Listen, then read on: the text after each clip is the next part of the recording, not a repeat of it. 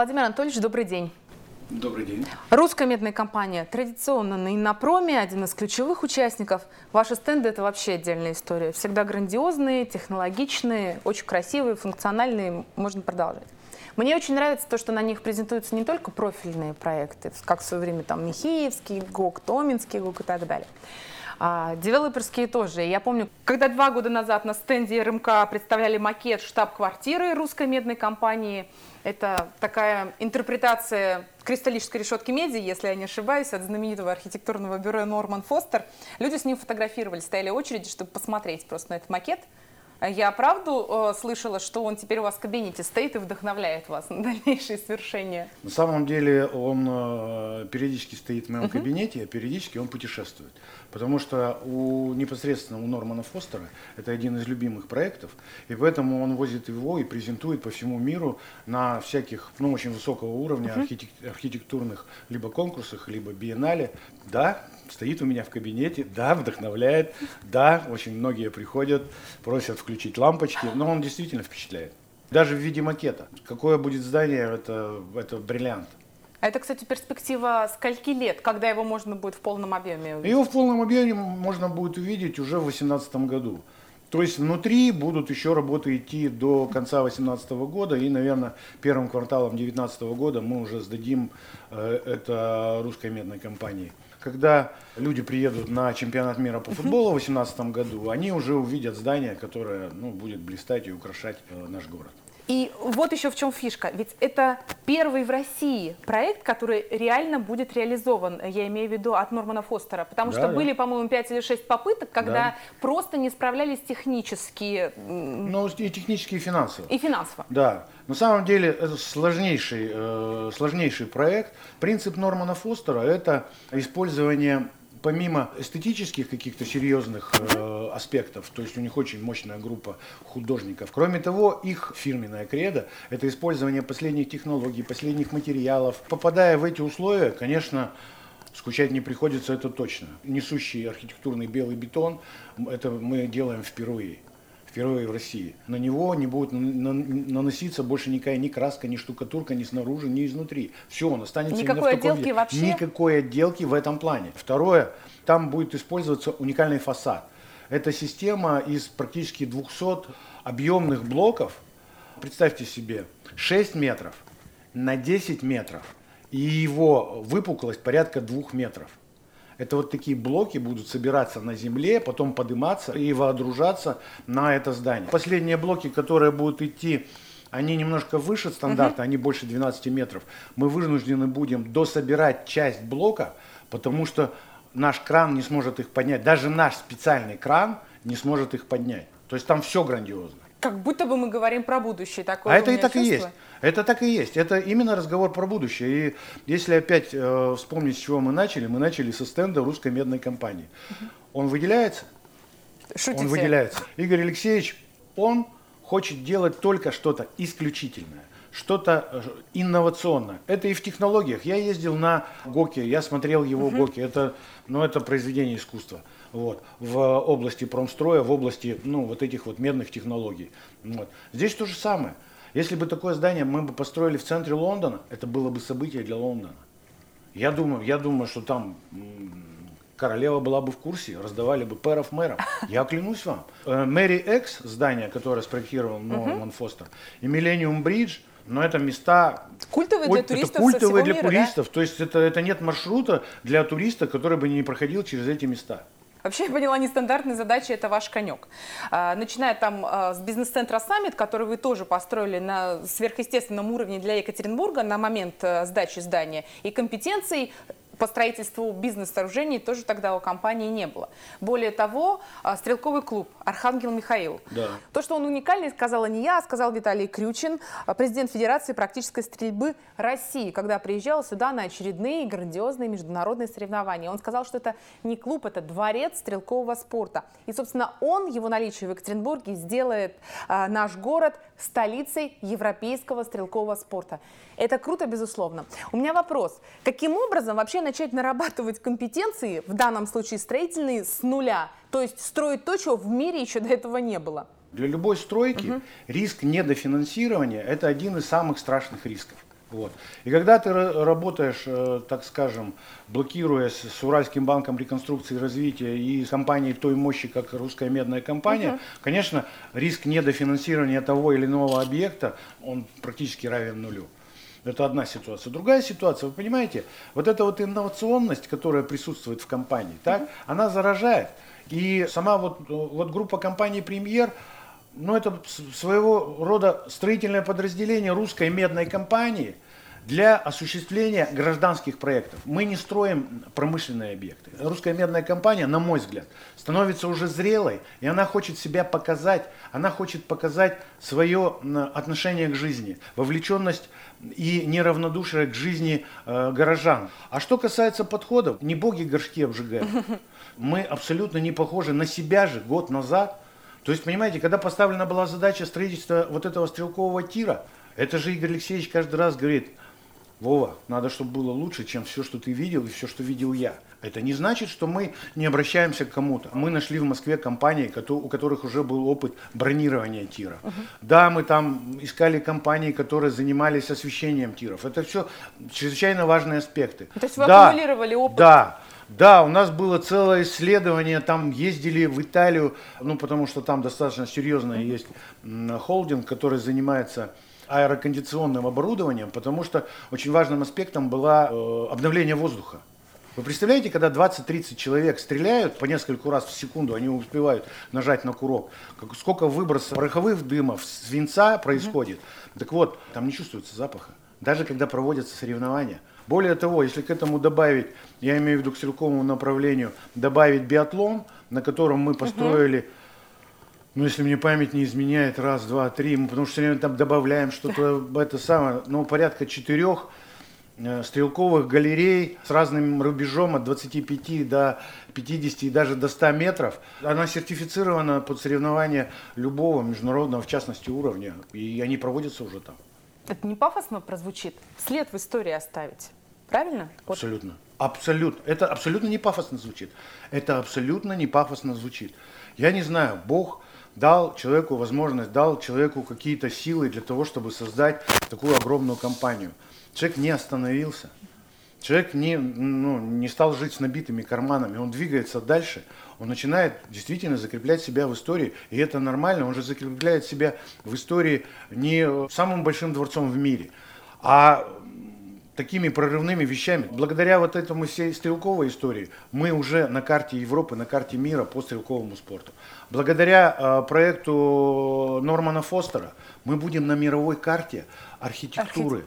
Сейчас э, идет работа над эскизным проектированием РМК-арены в Челябинске. Хотя история тоже вот здесь. Масштаб и амбиции. То есть история началась с просьбы того же Ковалева, кто сегодня будет э, боксировать, к Игорю Алексеевичу, не мог бы он найти возможность сделать боксерскую школу в Челябинске. Я говорю, хорошая боксерская школа, 2-3 тысячи э, квадратных метров. Ну, в итоге, в итоге, на сегодняшний день согласовано 40 тысяч квадратных метров спортивного пространства. 2 тысячи под э, боксерскую школу, 2 тысячи под единоборство, 4 тысячи квадратных метров под э, мультиспортивную над ними площадку, на которой, причем все это идет с трибунами. Везде можно проводить международные соревнования. Большая вода, 50 метров, 10 дорожек. Отдельная ванна и прыжковая вышка. Все с трибунами. Полноразмерная хоккейная коробка с трибунами. И еще вдобавок очень удобные внутренние проходы, помещения, на которых можно располагать фудкорты, uh-huh. там все что угодно, скалодромы. На открытой поверхности планируется серьезный скейт-парк мирового уровня, э, спортивный центр, который поставишь завтра его в Москве, он будет центром притяжения, он там не затеряется. Поставишь его в любой, я не знаю, европейской, мировой столице, он там не затеряется, он будет центром притяжения. Вот это русская медная компания, вот это Игорь Алексеевич Алтушкин. Если этот вызов не принимать, то надо уходить. Вот и все. То есть тут как бы обратной дороги нет.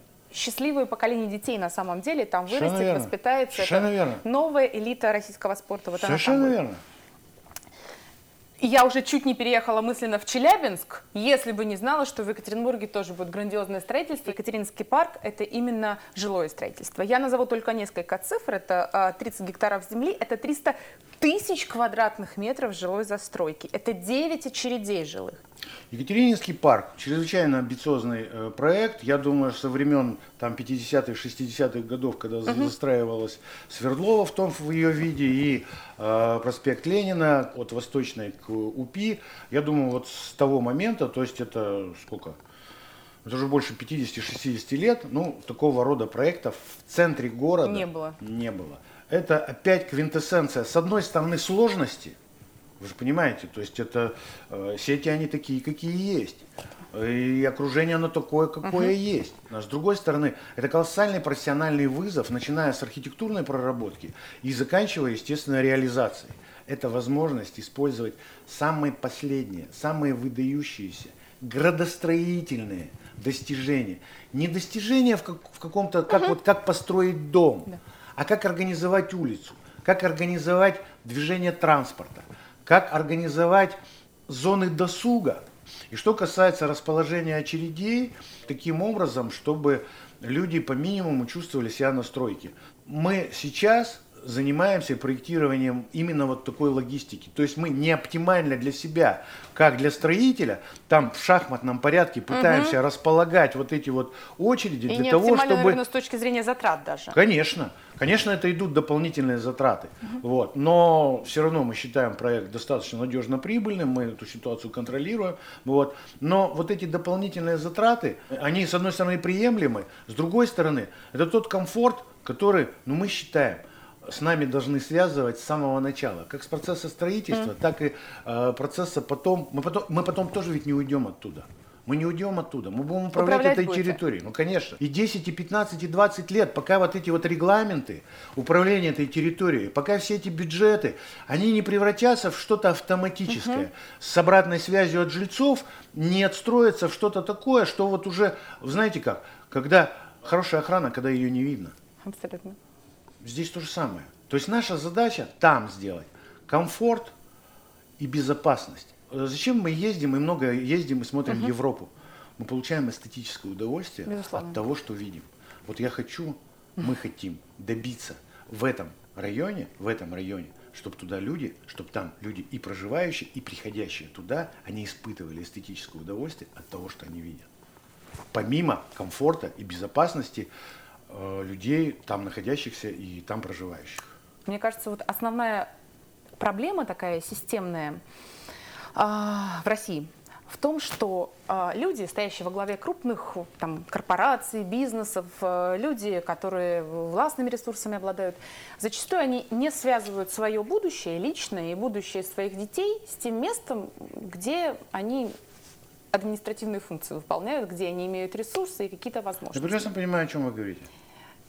Это не тот случай, я так понимаю. Ну, во-первых, вы все знаете, что Игорь Алексеевич здесь всегда. Вы а, будете, например, жить в Екатерининском да, парке? Да, на полном серьезе? Да, на полном, абсолютно. Абсолютно серьезно. Абсолютно серьезно. Я буду жить в Екатерининском парке. У меня подрастает дочка, она будет жить в Екатерининском парке. У нас очень многие работники, у нас, э, когда вот мы строили премьеры, да, да, премьеры, вот, у нас были достаточно комфортные э, программы скидок и рассрочек для того, чтобы, ну, достаточно много наших работников, ну, которые хорошо работают, там, получают достаточно высокую зарплату, вот, чтобы они могли проживать, проживать в премьере. Многие из них на сегодняшний день интересуются этим проектом. Более того, мы не строим элиту. Mm. Да, мы не строим дешевое жилье.